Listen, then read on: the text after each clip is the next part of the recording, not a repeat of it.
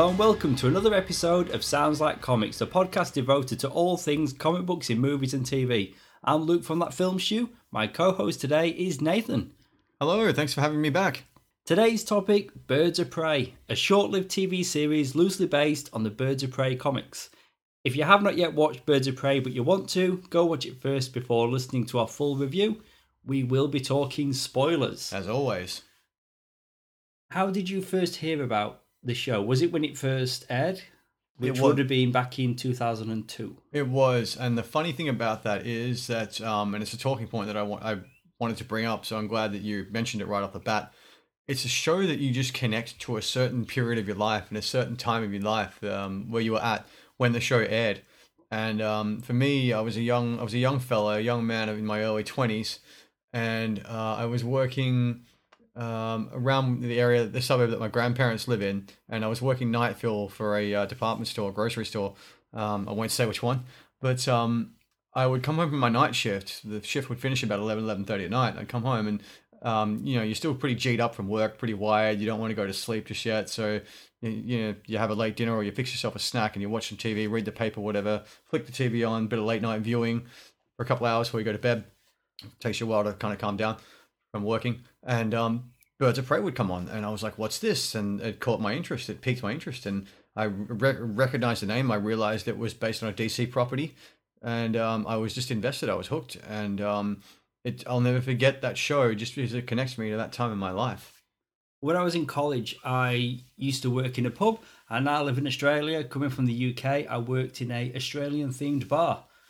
This show would come on TV at nine o'clock. I would start my shift in town at ten, so I'd only ever catch the first five ten minutes, and it always intrigued me. And this is before we had the easy access of the internet, so you Yeah. kind of had to watch it as it aired. But I remember the marketing for this though, and they used scenes from Batman Returns, and they really lent on a Batman Returns connection. Mm. When you watch the show, it's not really there. So for the marketing purposes, I can see why they did it. Oh, of course, because that's how they're going to lure people in. You know, they use Batman because he's iconic, and that's going to draw people in. The first appearance was in a Black Canary Oracle one shot mm-hmm. titled Birds of Birds of Prey. Prey. Yep, Mhm. you guessed it. The book's premise originated as a partnership between Black Canary and Barbara Gordon, who had adopted the codename Oracle at the time. Mhm. It's since expanded. We've had characters like Harley Quinn, just like in the new movie that they're making. Yep. Huntress, like in the show, and I'm blanking for some reason. that uh, Katana. There's pretty much every DC superhero or female superhero at some stage has been on the team. We should probably expand upon how and why Oracle gets that name and why she becomes Oracle. Well, we get it in the pilot, don't we? Mm, so yeah. Joker shoots and paralyzes Point Barbara blank. Gordon, and she can no longer continue as Batgirl, and she takes up the new identity of Oracle. Oracle. Yep. And we've not really seen it live action outside of the show. No, If this show gives us nothing else, it gives us that. Oracle. Yeah, which I thought was always cool because she's heavily referenced in the Arkham Asylum games. She's patched into Batman's cowl. I mean, the comics now they've gone back to Barbara Gordon, Mm. Batgirl. Yeah, where I she's walking really, around. I really liked Cassandra Cain, Batgirl. You know where she had the stitched Yeah. up mouth on the cowl. I collected Always that. that was I collected that run in comics, and I loved it. It was it was the, the covers really jumped out at me because Damion Scott was the artist, and I I picked him up just for that. I loved it.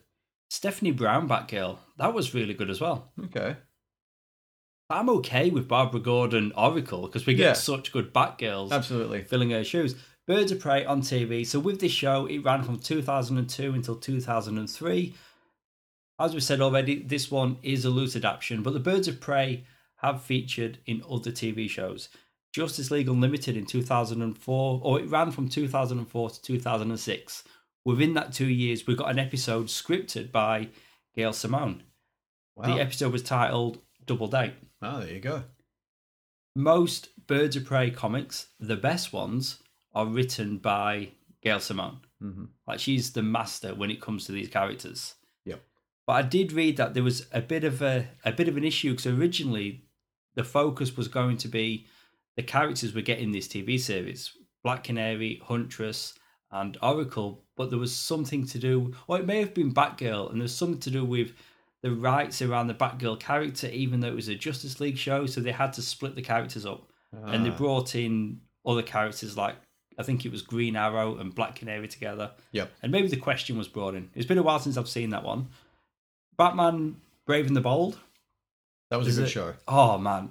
When when that first came out and I watched a couple of episodes and I'm like, right, well this is clearly not for me. Like I am not the audience that aiming at a much younger demographic. And then Yeah. I can't remember what made me come back to it, but I checked it out again and it's like it's pure Something spoke to you about it. silver age joy. I was the same. It was a bit camp in style, and I it just turned me right off. But then, for whatever reason, I just started watching it, just out of boredom, if nothing else, and it just drew me in. I was like, you know what, I can get on board with this. I absolutely love it. Like, Yeah, I'm not ashamed to say that now either. I'm not ashamed at all. I had the game Nope. on the Nintendo Wii. It's a lot of fun. Wow. Uh, met John DiMaggio. He did Wow. the Aquaman voice right. at a, at So a I. con a couple No, of years ago. You've just jogged a memory. And I just said to him, I got his autograph, and it's like, oh, I love it in the show the way that Aquaman would say outrageous. That's right. And DiMaggio just went, well, I can't do it, but he just did the outrageous quote, and it was amazing. That's right, because I remember saying saying the same thing. Um, I saw I met him at Supernova a bunch of years ago, and um, he signed a Gears of War comic for me because he's also the voice of Marcus Phoenix in the Gears of War franchise. And I um I remember I, I didn't think to ask him to say that's outrageous, like the way he does it the show, where he's like that's outrageous. But I wish I had I, I, mean, wish I had got him to do that It's too. great that he said it, but I didn't ask him to. I didn't get him to. I just he- made reference to liking it on the show. 'cause I'd never go up to an actor And say, "Can "Can you you say, say that line? line? I mean, imagine how many times Because get he used to slip it in all the time, like these whores or derbs are outrageous. What I love about Batman Brave and the Bold, and we will get on to Birds of Prey, but Yeah. Batman Brave and the Bold, it, the interpretation of Aquaman in that show only exists in that show. Which is He's so weird. For me, he was more Hercules, like the Marvel Yeah. Comics version. Yeah, you're right. But they were doing their own spin, and Mm. I just loved it. There's an episode, and it plays out like a National Lampoon's vacation movie. Oh, where he can't get away from his family, or he wants. it is. He wants. it is amazing. He wants to get away from his family because he's. He like- keeps trying to sneak Yeah, away to fight yeah. crime. Yeah, I remember that when I saw it. Maybe we should do an episode on that. We need to down dude. the line. Dude, that's our, is- next, that's our next show. It is so good. It is so good. Uh, in the episode of Batman Brave and the Bold with Birds of Prey, which we'll probably mention, Birds of Prey. Birds of prey. It's the episode "The Mask of Matches Malone." It's the identity that Batman uses when he goes say, undercover. a reference too. In the episode, Batman gets amnesia and he believes himself to really be Matches Malone. But because this is an episode that features the Birds of Prey, once again written by Gail Simone. Mm-hmm. If you want good Birds of Prey, get Gail Simone. She's got a real handle on the characters. Thinking about it, a name does not appear at all in the live-action TV series, No, which is a bit of a bit of a loss for the show, I'd say, mm-hmm. and for us, the audience. On the TV show Arrow, we did get the Birds of Prey. We had Laurel Lance, Katie Cassidy. We got the Canary, Sara Lance, played by Caity Lotz, who later went on to become White Canary in mm-hmm. Legends of Tomorrow.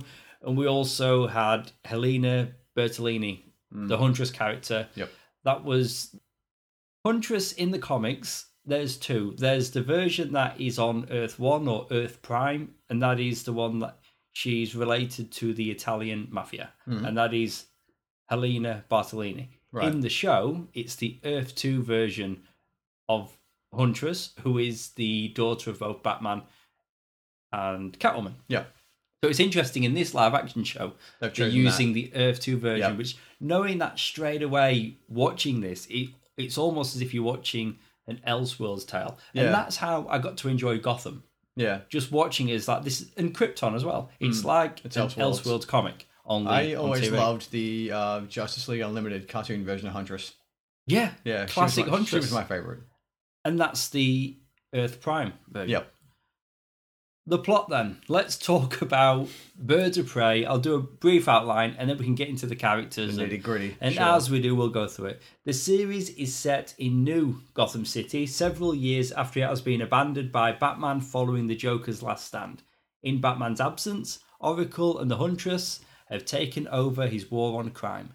The two are joined by Black Canary, Alfred Pennyworth, and Detective Jesse Reese, a police officer confronted with crimes and abilities he cannot explain. And before going any further and we talk about Huntress, let's just talk a little bit about Shemar Moore. Is it Shima or Sherma? It's either or. But the reason why I want to bring him up first is because he is the reason we're here today talking about it. I have wanted to sit down with somebody and talk about Birds of Prey for the longest time. We've covered many things mm-hmm. movies, TV, mm-hmm. modern, older You name it. on this show, but I've struggled to find someone to do Birds of Prey with. So thanks, Nathan, for being that someone No to problems. talk about it. Meant But I to be, dude. Meant, meant to be. him to be the reason why we're doing it because we were at Supernova together and you happened to mention him because he's got the new show coming out, SWAT. SWAT. And on the back of that, mm-hmm. here we Here are. we, here we are. It's funny because I wanted to catch the SWAT pilot that aired last week. I think it was. Uh, it was a double episode that aired, and I had fully intended to watch that, but it just slipped my mind at the last minute. I was busy doing something else. But I'm hoping Channel Seven decide to repeat it because uh, I do want to watch it, just for Sher- Sherman Moore's involvement. We can talk about that off air. Yeah, Catch up. You can watch it at Catch Up. yeah. Just check the app. You Plug, can plug. watch it. okay, so the show, uh, despite the series debut getting ratings of 7.6 million views, at the time the network's largest premiere in the 18 to 34 year demographic, but the series was cancelled after ratings fell sharply in subsequent weeks. That is the biggest mystery to me. That's really what I want to unearth here on this show today is why the hell did a show that was so successful or seemed to rate really well with audiences and test well with audiences, why did it get dropped after one season? I'm going to have a guess. Remember the marketing I talked about earlier? And they kept showing over and over clips on Batman Returns, and they're showing Batman and Catwoman. Right. When you watch the actual show, you realize very quickly, oh, it's not that; it's something else. Yeah. And I think people would have been interested. Now, reckon this turned them off? producers on this show and the network were responsible for Smallville, which you know had been going for a couple of years at this point. So Mm-hmm. this was going to be Superman on TV was Smallville, Batman on TV. The plan was for Birds of Prey. So the interest would have been there, and it fell short. Yeah. Interestingly, though, they knew it had been cancelled uh, more than halfway through production, and they were allowed to finish the series with two final episodes. They had to basically tailor the ending. So I know you the last you did watch the finale, Yeah, I did. and it's very rushed. Like we, It we is. can get to the episodes, but the reason why it was rushed is because the show starts off very slow. It, it's building to Slow something, burn. Slow and then burn. the last two to three episodes, it is a mad dash to the finish the line. point, So, yeah. I mean, I am glad that they got to finish it, but everything again that slow burn that we started with, and he just Mm. You can tell they really wanted to do long form storytelling and exposition and character analysis and stuff. You could tell they really wanted to flesh it out and have a um you know a detailed psych eval, if you like, of the different characters on the show, but they just didn't have the time to do that. They were hampered probably by budget constraints and by time, like you say, and it just like you say, it just sort of all dovetailed, and spiraled. You know, and interestingly, this show, like, there's so many people that I know that are into the same thing that we're into that Hmm. don't realize this. Sh- either they don't realize this show exists or completely forgot about They it. They just missed it, yeah, went over their heads. So we are getting the new movie. Margot Robbie's coming back as Yep. Harley Quinn. But I'm glad that we're putting this episode out there just to shine a light on the show because Maybe the movie might spark interest. In, I think it will. in this show. I think it will. Now this might this see series, a re-release on DVD. Well, that's what I was going to say. It has only ever been released in the US. So Region one only. So you can get it as an import. It's still available Amazon wherever. But here in Australia, the UK, you can't get it. Okay, because that covers that answers my question. Because off air, I wanted to ask you that. Oh, but there we go. There you go. Answered on Two air. bird, three birds, one stone. So let's get into the actors then. You know, I would like to know the correct way of saying Shima Moore. Is it Sherma? I don't know. We have. To, I, I I've always looked at it when I've seen it in writing as Sherma. So I think off air, we're gonna have to research this. Yeah. I mean, ideally, we'd have done it before. But yeah, we, we, We could, do, we could do it after. But you know, I know him for two things outside of, well, three things, including this. Criminal Minds, like uh, Yeah, you know, like he's in that's that's a show that I've not seen in a very long time. That's but where everyone knows him from. Yeah, that that's the big thing for him. But did you know he is Cyborg in the DC New Fifty Two animated movies, Get out of town. starting with Justice League War? Wow. They bring him back every time when they're doing that continuity. Like I don't think Cyborg's going to be in it, but the latest one is going to be Batman Hush. So whenever you've got Jerry O'Connell as Superman, you've got this guy. I'm going to. I'm trying. I don't want to keep butchering his name. I'm just gonna say This- Sherma. Let's go with Moore, Mister Moore. More. Yeah, he's cyborg in that. Okay, we've got There to start go. with Ashley Scott as Helena Kyle Huntress. She's actually really serviceable in the role. I thought she really nailed it. It took me the longest time to realize how similar Helena and Selina is. I mean, that's an obvious thing, I Selina guess. Kyle, Helena but Kyle. yeah. Yeah. like when you hear the names You together, can make the like- connection. Yeah. Yes, it, in this continuity, in this series, Batman and Catwoman are in a relationship. Get together. Catwoman is murdered and Batman leaves. Which, you know, like the bits I'd seen of it years ago and watching it again for this, I've always hated that. Mm-hmm. Yeah. That Batman just gets up and leaves. Mm. But he does, and it leaves Huntress with no mask Yeah. at all. Like, Yeah. I get that the bar she works in, the Dark Horse bar, which I, whether it's intentional or not, it's a nice nod to the comics. Mm-hmm. The you know, they did a lot of crossovers with DC over the years. Isn't it funny how, like, in the canon, it, it, it's twists and turns. Like, um, in the canon, in the comics, there's a version that says that Batwoman, no, Batman and Talia al Ghul get together and have a child. But then there's also this iteration that says that Batman and Catwoman get together and have a child, which is Huntress. But again, like that is the Earth Two storyline, Mm. and that doesn't get thrown around a lot. Like when they did the New Fifty Two years ago, and unfortunately they've done away with it. But when that was out, their version of Earth Two was even different to that. Mm. So this version of the characters, it's not a thing. You just wonder what's canonical at this point. You just take this show as being its own thing. Like Yeah. I mentioned the Smallville connection. Like you say, One of the early episodes, they make reference to Meteor Freaks, Mhm. which is a little nod to Smallville. So maybe they would have built to something there. Yeah. Again, it's got the same producers, the same network. you get the sense that maybe had they been allowed to continue and didn't get cancelled, that there could have been a crossover. Maybe. Yeah. But Helena Kyle, so when she's Huntress, her outfit is very of the time. You know, it's off the back of the Matrix and movies like that. Yeah. Everything's black, Big trench long, coat, generic. flowing. Yeah. But there's no mask. And what I was going to say is, I get when she's in her civilian identity, she's working at a metahuman bar. Yeah. So the idea is that maybe she doesn't need a mask, and if she gets recognized, she's only going to get recognized by other metahumans. In the community. Yeah. you think she's serviceable then? You like her in the role? Absolutely. Yep. Um, I, I, she, she just works as, as a huntress, and you buy it, you believe it. Um, she even looks the part. You know, there's something about her that you can believe that she's the offspring of Bruce and Selina. I was curious, like what else has she done? And uh, the actress she This was actress. in, Good question. I wondered that myself. she was in Jericho and Dark Angel, bit parts, I believe.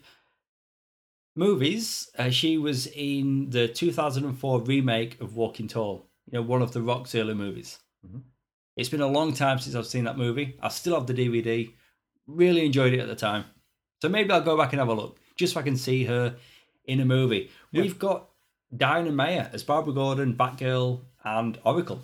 Yeah, she looks familiar. Starship Troopers. She's in that. She starred opposite Keanu Reeves in the 1990 film Johnny Mnemonic. Okay. Yep. That, that Uh, what else? Uh, maybe at some point you watched the teen drama series Beverly Hills 90210. Oh, okay. Yep. she, Yep. yep. was, she was in that. So she's, just got one of somebody. faces. Yeah, you- and she's done a lot. And you know what? I think. Yeah, I'm gonna, I'm gonna, I'm gonna say this now. She is the best part of this show. wow. I'd say she is the best part. I She's do like um, Scott as Huntress, Hmm. But yeah, I don't know. She just looks and sounds to me like Barbara Gordon. Yeah. And we get in the comics now, Barbara Gordon's young. So this is an older, more mature Barbara Gordon. And I think she's just nailing it. And in the show, she definitely is the glue that holds them all together. There's just she brings a sense of cohesion to the whole thing, which I noticed. And the the 3rd member of the Birds of Prey, Mm-hmm. Yep. we have Rachel Skarsten as Dinah Redmond. Later find out it's Dinah Lance. Mm-hmm. Yeah, who's Also Black Canary. who's obviously Ollie Queen's girlfriend, Black Green Arrow's girlfriend. Well, we find out there. Okay, so this is before the internet Went was crazy. what it is today, Yeah, as I said earlier. But there was still a lot of upset Yeah, the interpretation of Black Canary.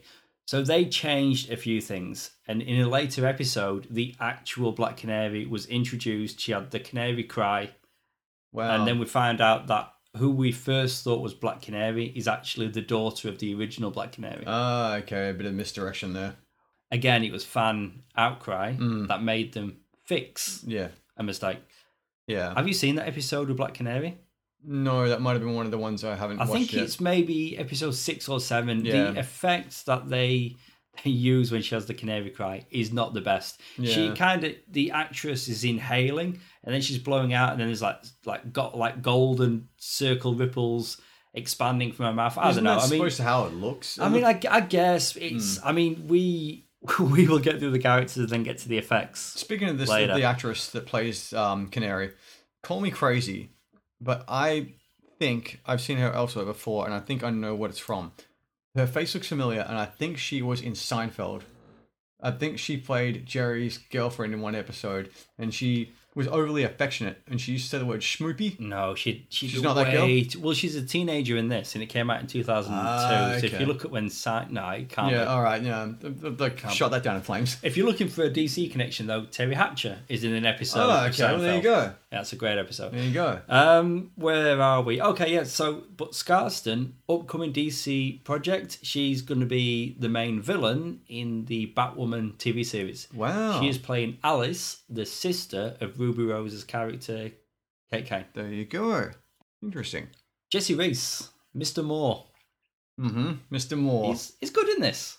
And He's good. You know, He's he's, good. He's serviceable. he's a competent cop. We found we find out that he's the son of Dragon. Mm-hmm. I think it's Richard Dragon, isn't it? A character they've used in the Arrow TV series, a character from the comics. Yep. He's got skills too. He can act in this in this show. Like he really, you believe him in the role as a detective. Yeah, I, I think he's good. You know, he's he's a good cop. He's not corrupt, and Isn't he's it funny how he's always involved in police procedural shows? It seems to be what he's he's just for. got one of them faces. Yeah, yeah, exactly he's right. got one of them faces. Looks like a cop. Yeah, yeah. They do a thing in this where they start. Well, I guess I'm saying they start like from the beginning. They've got the will they, won't they, Jesse Yeah. or Reese. There's some flirtation going on there. And you, you just know that there's some lingering tension, And sexual tension. She gives him the ring that they refer to as a bat ring. I'm like, oh, and it's, and it's the. Birds of Prey logo, but it's a bat ring. Yeah, And when he presses it, she just appears like Mm. out of thin air. We need to go back to Huntress a moment. Mhm. She has she's a metahuman. She's got superpowers because Catwoman had superpowers. Mm. And again, this is the Earth 2 Huntress. iteration. In the comics, Catwoman is a cat burglar. That's it. No powers whatsoever. But in this show, metahuman. I don't like that. Yeah, I don't like that at all. Really don't like that. yeah. That's pretty lame. But anyway, do we have anything else nice we want to say about Jesse Reese? Other than that, he's. I wouldn't expect him to be doing anything more than what he's doing. He's delivering. Like, he's got the part, he's playing the role, and he's hmm. doing it well. Yeah, no, there's really not much more to say about him, is there? Okay, uh, Dr. Harleen Quinzel, also known as Harley Quinn, played by Mia Sara. Where's she from? Oh, you're asking me questions that I don't have the answers to. She's from Birds of Prey, that show that came out in 2002. No, she's got one of those faces that you've seen. she before. does, but unfortunately, I, I don't know who, Yeah, where yeah, else she's from. This is interesting, though. So, Dr. Harleen Quinzel, and, and- she is playing the psychiatrist to Side of- Huntress. Yeah, but she's focusing on the zeroing in on the the psychiatrist side of of, uh, of Harley Quinn, obviously, who is Harley Quinzel, and it's interesting that she plays the role with with a sense of duality, and it's almost like we know this is post Joker because he's had that effect on her, uh, and she mentions Mister J in a couple of episodes, but um, it's interesting that she's kind of not fully all the way Harley Quinn per se in in this show. She sort of does revert back to her Harley Quinzel persona. The Yeah, she's able persona. to switch, but towards the Mm. end, though, she is Oh, going. she embraces she's it, going yeah. full Harley. Yeah, but that's what we're talking about earlier, though, when there's Yeah. that mad dash to the finish line. Like everything is, is rushed. So it's the episode before the finale, episode twelve, where it's revealed who everybody finds out about everybody. Yeah, So all this time, it's you know Huntress is like, oh Harley Quinn, you're behind all of this, yeah, and, yeah. and you know we've been in each other's lives. But it's like she's been set up to be the big bad for series one, and you can just get the sense that had they been given the green light to make more more seasons of it, that there would have been more big bads. You know? I mean, Joker, I mean, is in here, and it wasn't until rewatching this pilot I completely forgot Mark Hamill provides the voice. That's an interesting talking point. I was going to mention that. I mean, that's awesome. I mean, why not? so good. It's a really nice way to reference the animated series It's a nice way to reference canonical um, appearances. So with Hamill providing the voice only, we do get Roger Stoneburner as the Joker.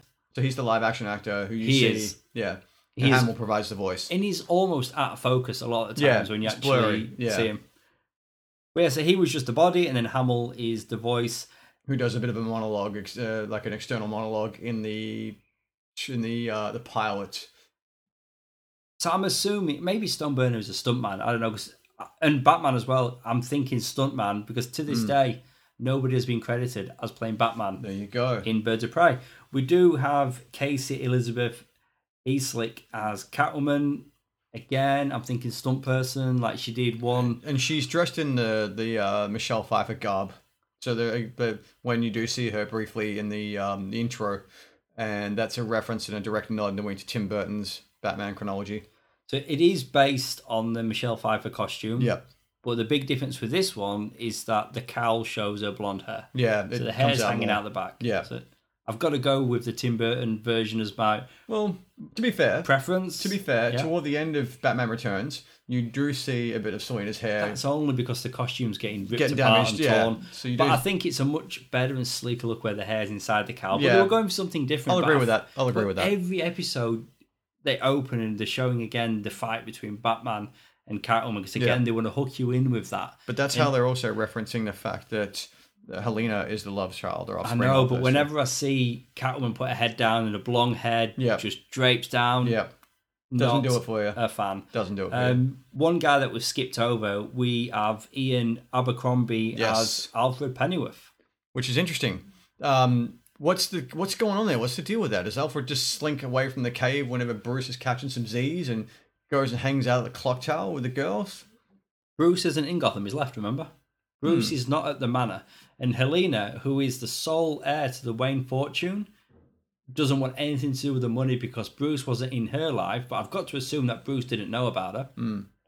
So what's happening? You've got Alfred that is at the empty manor, and every now and then he'll nip over to the clock tower and spend time with the birds of prey. Why wouldn't he just live in the clock clock tower with him? What the hell is he doing pottering around in an empty giant manor? So he's got to, he's got, you know, he's got upkeep. He's got to like, Yeah, he's got to maintain. He's got to like True. dust the vases and whatever is, else. Bruce is out of town. Is he still paying his wages? I'd say is something's going on. It's not quite explained. Some kind of arrangement. Maybe yeah. they were saving that for season two. You know, I did have a feeling that you were going to ask me what else this actor's been in, but Mm. you're not going to, are you? You only. I've actually prepped. Mm-hmm. I've got some background information here. Go on. Um, okay, uh, he played Justin Pitt during the sixth season of Seinfeld. Seinfeld. That's right. Rupert Kavanagh in Desperate Housewives, Professor Crumbs in Wizards of Waverly Place, and Palpatine in Star Wars: The Clone Wars. Wow, there you go. So there you go. The guy gets around. So that's the cast. Uh, the costumes we've already discussed. The Catwoman costume. What I found interesting doing research for this, the Batgirl suit worn by Dina Meyer in the series is a repaint of the one worn by Alicia Silverstone in Batman and Robin from No, it's just '97. been repurposed. Yeah, so it's got the gold bat. That's a big change from the from the movie. Mm-hmm. But if you think Notice this that. came out five years later, why not just repurpose those costumes that Hmm. they've already got? And they didn't stop with Batgirl. Batman's suit was recycled from Batman and Robin, changing the colour of the suit from blue to black and adding yellow inside the chest emblem. His cowl was recycled from Batman Forever. So it's a bit of a Frankensteining of the costume. Yeah. But for the most part, other than Catwoman's hair, I think the costumes look okay. Yeah, I agree that they hold up. Especially the Batgirl costume. Yep. Like whenever they show that costume, it looks really good. It and I'd does. say it looks theatrical, but that's because it is. It's Yeah. literally the one that And it looks like was in the Catwoman. Sh- it looks sorry. It looks like Batwoman should. You you know that's Barbara Gordon under the cowl. I think we need to talk set design too while we're talking about the look and feel of the show. Okay. To me, it looks like a film studio lot. I can see that. We're I never get that. actually in a real place. And yeah, and and that is apparent when they're when the three of them uh, at just about the end of every episode are up on the rooftop of the bell tower, of the of the clock tower rather. the skies are horrendous in this show. Yeah, yeah, yeah. And the CGI that they use to flash between the city in external with the external, you know, like uh, scenes is just really dated, and it just looks dated by today's standards.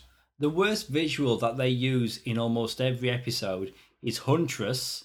You're up above like a bird's eye view, and she's running along rooftops, Yeah. jumping from building to building. Yeah. That is the worst effect that I have seen on the show, and they, they show it repeatedly. And that's it just shows it speaks to how dated the show actually looks. So it's either a set, like it's a it's a stage. I'm guessing on the WB Soundstage, lot, it's a yeah. sound stage, or it's dated CGI. Yeah. I mean, I like the interior of the clock tower. It looks really cool. But you can tell that that's a, it's a, studio, set. yeah. But, I'm, but I'm fine with that. That's fine. Yeah, it's when and get I get budget When and everything else. That's why they have, exactly. I, I know why they have to do it that way, and Yeah. it's TV. And TV Yeah. today is different to TV, TV then. then. And that's the strange thing. This is only about what, like a decade or more ago? Yeah. Yeah. So look how far TV has come since then. And it, you can see it looks terribly dated, but in, in saying that, it's so, like I was saying earlier, right off the top of the podcast, it's heavily steeped in nostalgia for both of us. So we have a nostalgic connection to the show. We have we have a uh, emotional attachment to the show because it reminds us of where we were in our respective lives at that point. But when you go a little deeper and you do a deep dive into it, and you see just how kind of fake the show actually looks.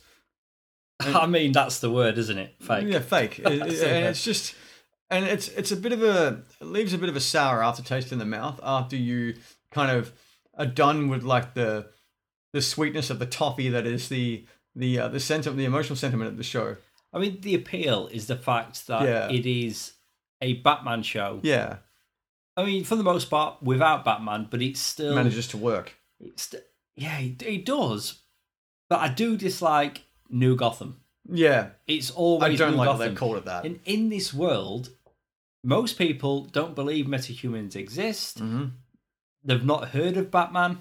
It's just not a thing. But every now and then you get a sprinkle of DCU.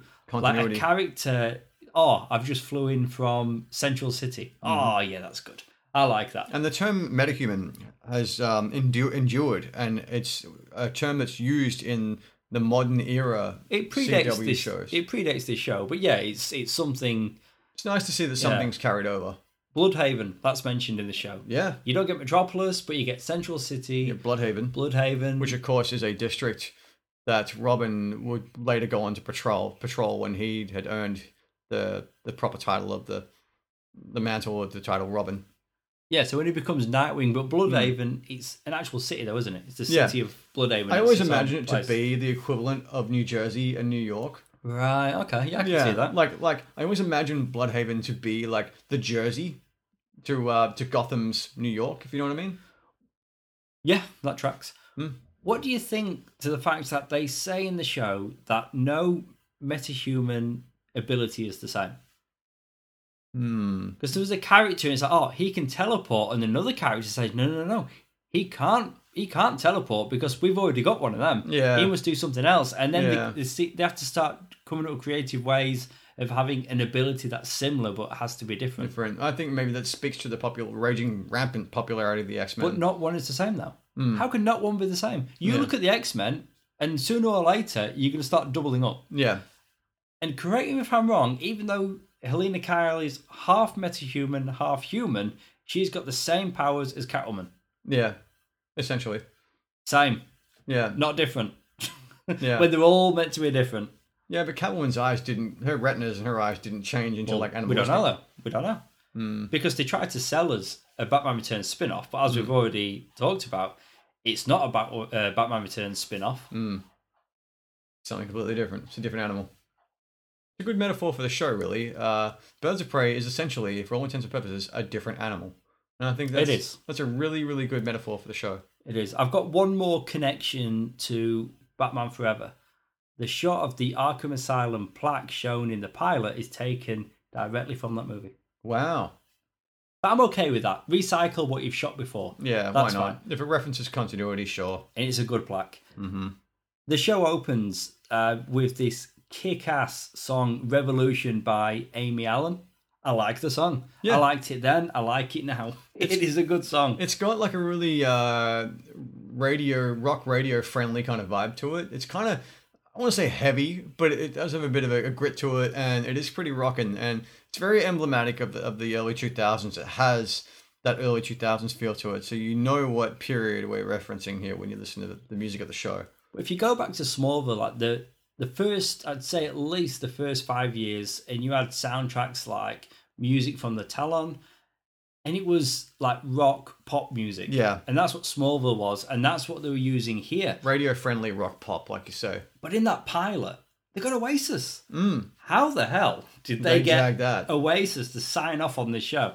Well, maybe when you think about it, it's owned by the CW, so sorry, by the WB, and the WB Warner Brothers also have the Warner Music label, so maybe Oasis was signed to the Oh, I Warner mean, Music- maybe, man, but I don't know. But Oasis, Liam Gallagher, Noel Gallagher, I Yeah, can't yeah. see them signing off on this. Yeah. But I remember picking up a magazine in the UK and it had Batgirl on the cover, and Mm-hmm. they were making a big noise about Oasis and other bands Yeah, but featuring in, on, it's in, the, royalties. in the show. it's a paycheck. It's- it's They're not going to say no to a paycheck. You know, I can't think of anything else that features Oasis. I'm sure there's things out there, No. but certainly not a team. The superhero Gallaghers aren't going to say no to a paycheck from the States. I'm sure they have. I'm sure they have. There you go. So, yeah, use our No, song. Just no, give man. us the I'm money. Mm. sure they've said no many, many times. But anyway, personally, I'm really surprised to hear Oasis in here. Fair enough. okay, so oh, the composer. We should credit the bloody composer. It's Mark Snow Okay, there's a of name. X Files fame. So I I knew him from the X Files and that awesome, awesome X Files theme. I wish that was Charlie Clouser.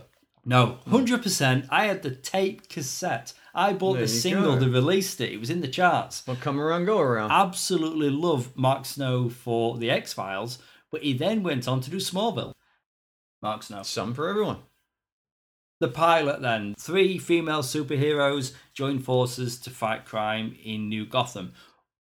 Pretty simple premise. We don't need to get into the ins and outs of every episode, but what I will say broadly is that there is more bad episodes than good episodes. If only for the terribly choreographed action and the and the lame effects of the time. the action is dated, but I can go with it for the for the most part. Like we do get some some okay episodes in here. Sins of the Mother, episode five. That's the one Mm. where Black Canary is in the episode. We Yeah. find out that oh, Yeah. all along we had All along, two Black Canaries. We just didn't we're getting our chain yanked. Yep. But a lot of these villains are pretty, are pretty Generic. average. Uh, we get Lady Shiva, which is pretty cool, but they change it up a little bit to to fit the continuity of this of this story. Yeah, I think Clayface is referenced. We actually get Clayface in a whole episode. Uh, Yep. Episode ten, Gladiatrix, Fight Club for Women. By far, by a country mile, the worst episode of the whole series. It's Fight Club for Women with superpowers. It's The whole thing sounds terrible. a bad, bad episode. Hmm. Even though they are rushing towards the ending, like when we get to episode 11 reunion, we've got episode 12 Feet of Clay, and then the finale, Devil's Eyes. Those three are some of the stronger episodes. Reunion, The that's the one where Huntress reveals her identity to Reese, and they do it in a genuinely good way. It's Mm. a high school reunion, it's a, at a bar, and something's going down at the bar, and Reese is there investigating, and then she says, Hey, listen, I'm Helena Kyle, the girl you're looking for. Hmm. It was well done. Fair enough. It was a good episode. Feet of Clay. Now, we're getting a lot of like run of the mill, one and done bad guys that we've never seen before, we've never heard before. But when we get to episode 12, Batman villain, it is Clayface. there you go. And in this episode, we find out that in this series, Clayface is the one that murdered Catwoman. ah, okay. There's a bit of a reveal because the whole thing about Clayface is also a shapeshifter, so he took on different identities. Basil Karlo.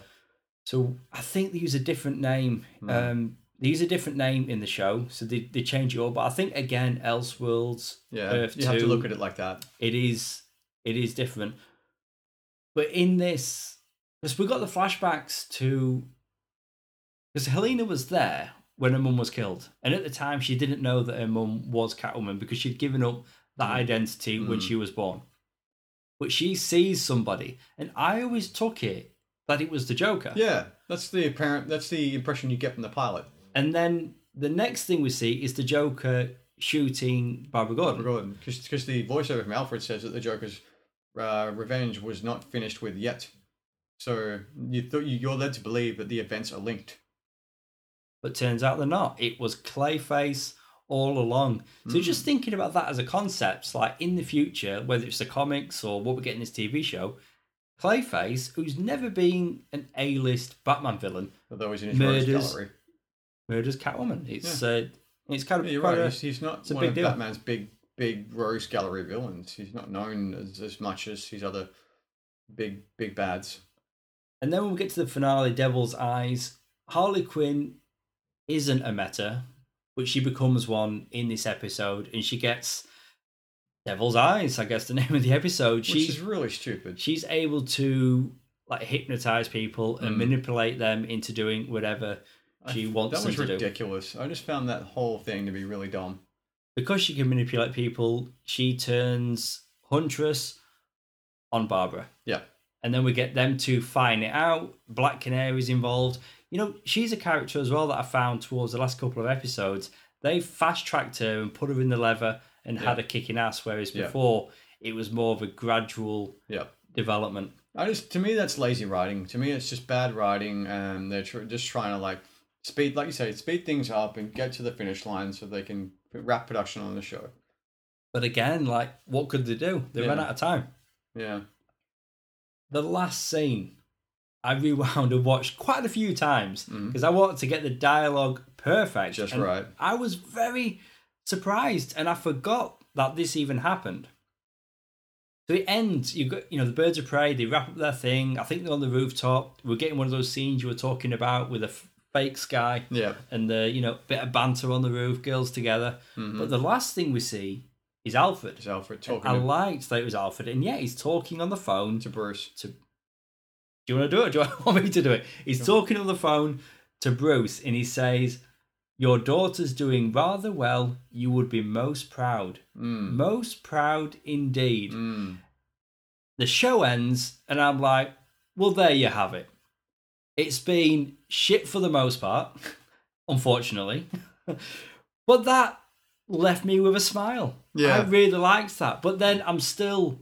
What are you doing, Bruce? What are you doing? See- Batman never hangs up the cow. Yeah, but that's the thing. I you're led to believe that he had. You're led to believe that maybe he'd retired and that was it. He was done. His days of being Batman were done. Then he was leaving Gotham in capable hands. That was what I imagined the show was really referencing. So it's interesting this, that, that he Bruce is just up and left Gotham. He's just out of town, gone. I like that he's still out there, and I love the fact that Bruce had a conversation with, Alfred. or Alfred, sorry, had a conversation with Bruce, even though we never see Bruce beyond those clips of him as Batman in, in the opening. It was just nice knowing that they've still got that relationship and Bruce is out there somewhere. The one thing I liked about that final episode was seeing Alfred kick it with a lass because it speaks to his um, his f- former career as a British Secret Services military operative.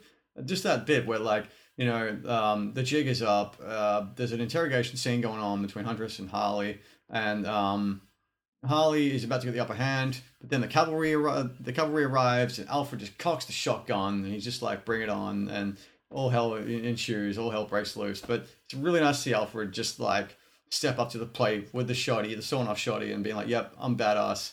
I'm more than just a butler."